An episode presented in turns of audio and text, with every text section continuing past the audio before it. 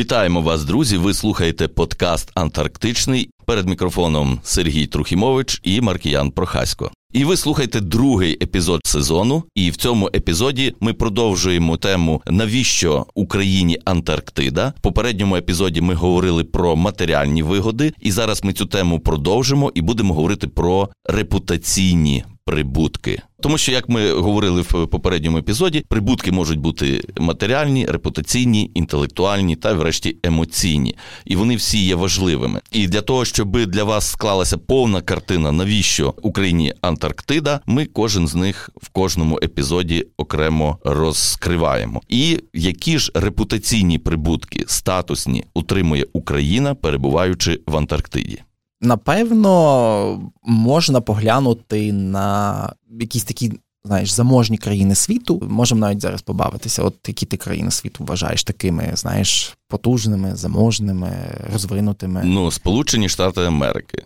Мають станції в Антарктиді. Німеччина. Має станції в Антарктиді. Британія. Так. Іспанія. Так. Китай. Точно має. Треба чотири. Франція. Має. Італія. Має. Греція. Не пам'ятаю. Ну чи вони розвинені? Це теж питання. Польща. Має. Фінляндія. Не пам'ятаю. Норвегія точно має, а Швеція з Фінляндією я не пам'ятаю, чи мають станції в Антарктиді. Ватикан. Точно немає. Хоча хто його знає? То вже треба повертатися до того сезону про міфи. Е. Ватикан в Антарктиді. При тому, що станція могла би бути навіть більшою за розміром, ніж сам Ватикан, знаєш? Да, Щось такого плану і глибоко під землею.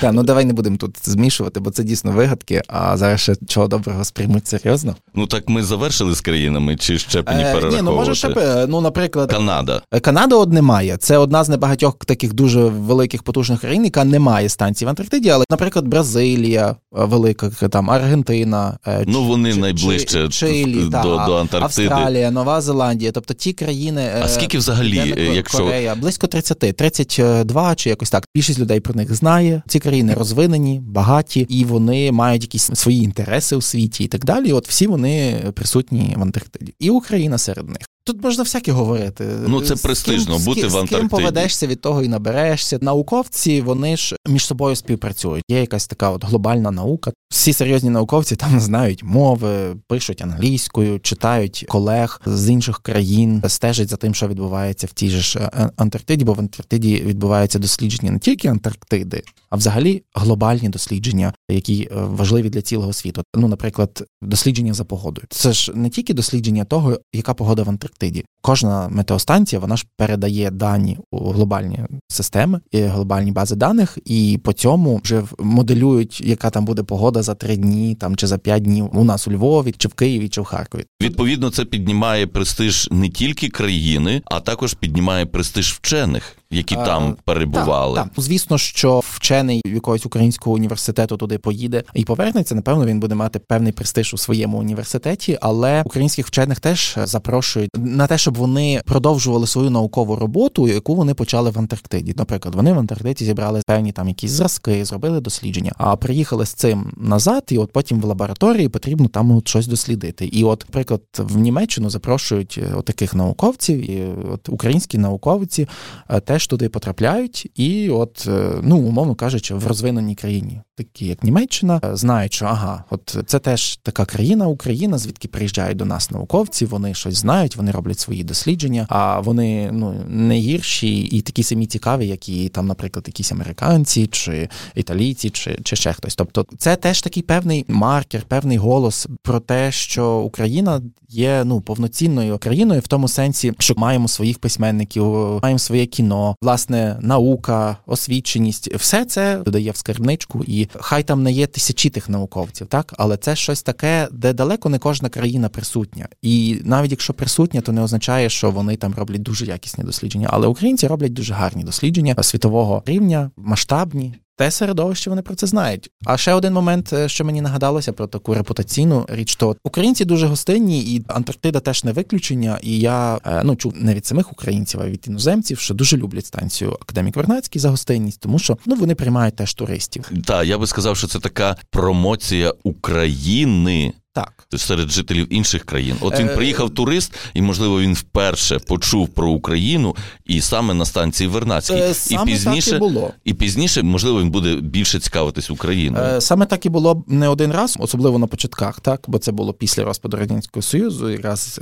коли була станція там з 96-го, вже тоді були якісь туристи. Ну і їхнє число збільшується і так далі. І досить тривалий час багато туристів вони вперше дізнавалися про Україну і про те, що в Україні є станція саме в Антарктиді. Як це не парадоксально? І що важливо, що в Антарктиду потрапляють здебільшого, якщо це не науковці, а туристи, то багаті люди. Ну а багаті люди це означає, що вони якісь підприємці, можливо, вони якісь політики у відпустці, можливо, тобто це такі активні люди, активні, можливо, там заможні, які впливають на якісь рішення, які ну мають ну якусь там не знаю посаду. Лідери думок, можливо, так, якоюсь певною мірою. Теж може блогери або ще хтось, і вони власне можуть потім якось ділитися теж цією інформацією про Україну з певними людьми зі свого середовища. Скільки приблизно туристів за рік проходить через станцію Вернацька. Якщо я правильно пригадую, то до ковіду було здається 4 тисячі туристів. Але це треба розуміти, що це не ну не цілий рік доступна станція Академік Вернацький, а впродовж антарктичного літа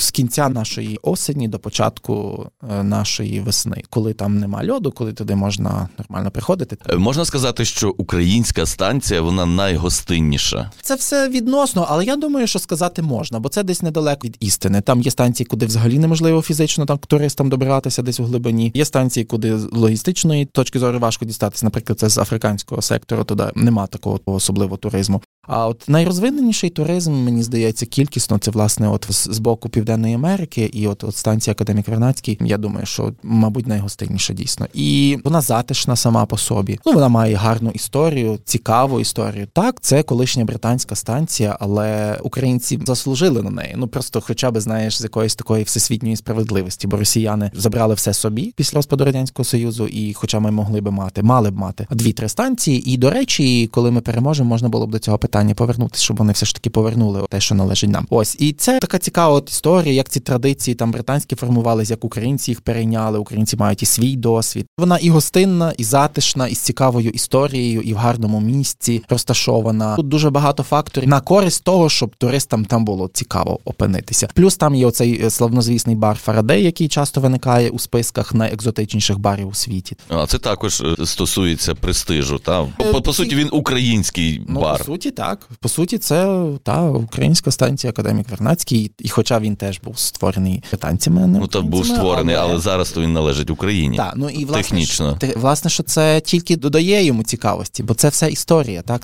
ну і напевно присутність в Антарктиді це час від часу стає можливістю потрапити в якийсь документальний фільм, в якісь новини, ще в якісь е, програми чи проєкти, які розповідають про Антарктиду, і в тому тому числі про українську станцію академік Вернацький. Е, так, слушне зауваження. Бачиш, ну напевно, найбільше про це все ж таки англомовні країни. В них така культура, оце публічності. Оце говорити власне в Австралії. Є програми навіть для митців, щоб вони там туди їздили, щось знімали для журналістів в Сполучених Штатах і так далі. Але в ідеалі так Антарктида сама по собі приваблива. Якщо ти маєш там станцію, то в тебе вже, якщо тебе там або запросиш когось, або тебе просто вирішить приїхати зняти якесь кіно. Ну я хочу сказати такий, то... можливо, додатковий інфопривід так, згадати так. Україну Звичайно. в контексті Ви... антарктичних випадково проєктів. або навмисне. Так ну і плюс е, на нашу станцію прибувало дуже багато відомих людей. Наприклад, Білл Гейтс там бував. Та тобто він там просто був як турист собі в Антарктиді. Ну і зайшов також.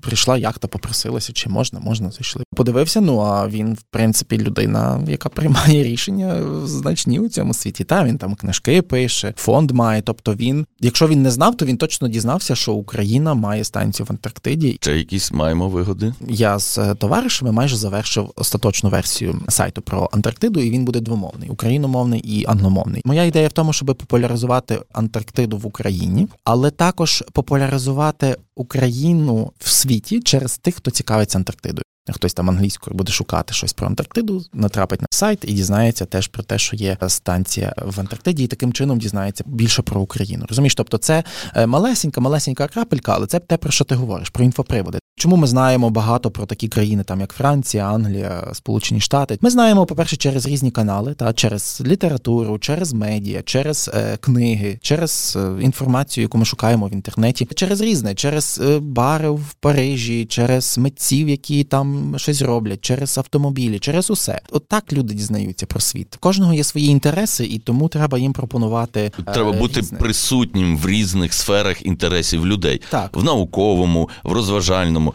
І я впевнений, що є якісь сфери, про які ми з тобою не знаємо, але вони мають свою аудиторію, і через ці сфери вони е, дізнаються про Україну. Ну, той же ж алкоголь. Я, наприклад, е, в нас така була історія, коли дві яхти зустрілися в Антарктиді. Це окрема така, ну, фантастичне відчуття, насправді дивовижне, так якесь космічне, коли ну нічого немає. Ну, інший світ. Одні айсберги і все, і цивілізації немає. Тут зустрічаються два кораблі, і один одного запрошує на вечерю. Я зробив десерт, а хтось інший з команди зробив пунш алкогольний. Ну і коли з нашої яхти всі вже йшли, гості, всі дякували за пунш. Ніхто не дякував за десерт. І мені було трішки образливо, але це не, не так важливо. Було просто цікаво, наскільки алкоголь важливий для людства. Цей бар Фарадей там роблять вернадівку самогон спеціально для туристів. Так і зараз ще там і крафтове пиво, здається, видоб- Почали виробляють. робити, ну і відповідно, може, це не найкраще, по чому мали би туристи запам'ятати станцію. Але... Чому? Ну ми говоримо але про є- вживання алкоголю, але- про певну культуру, а не зловживання. Ні, ні, його. я не про це говорю. Я маю на увазі, що можливо хотілося б, щоб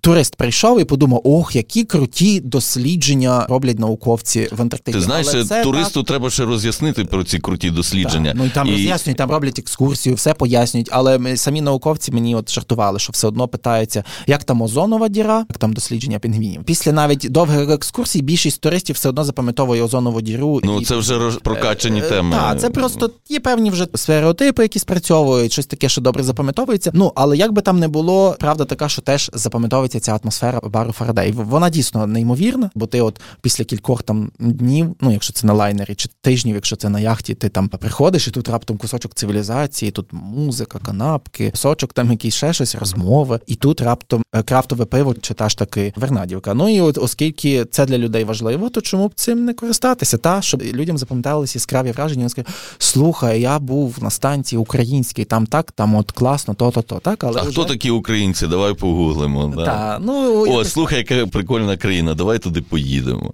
Та. О, слухай, давай задонатимо, підтримуємо українську армію. Ну хотілося б, щоб так воно Воно так і працює. Воно так але і працює. Просто це ми цього не бачимо. Е, Ми не бачимо цього отак. Знаєш, це не видно отак, що ти от подивився рентгенівським променем і побачив, як інформація працює. Але це ми опосередковано теж е, розуміємо, що воно десь так приблизно відбувається. На завершення, будь ласка, нагадай адресу твого сайту, ти про нього згадував, хай вже люди заходять, дивляться. NoPolarBears та bears.aq – це сайт на антарктичному домені. То ексклюзивний просто сайт. Та ексклюзивний.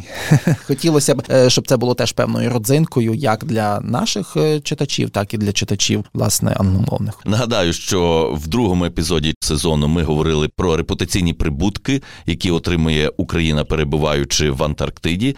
І в наступному епізоді ми говоритимемо про інтелектуальні здобутки.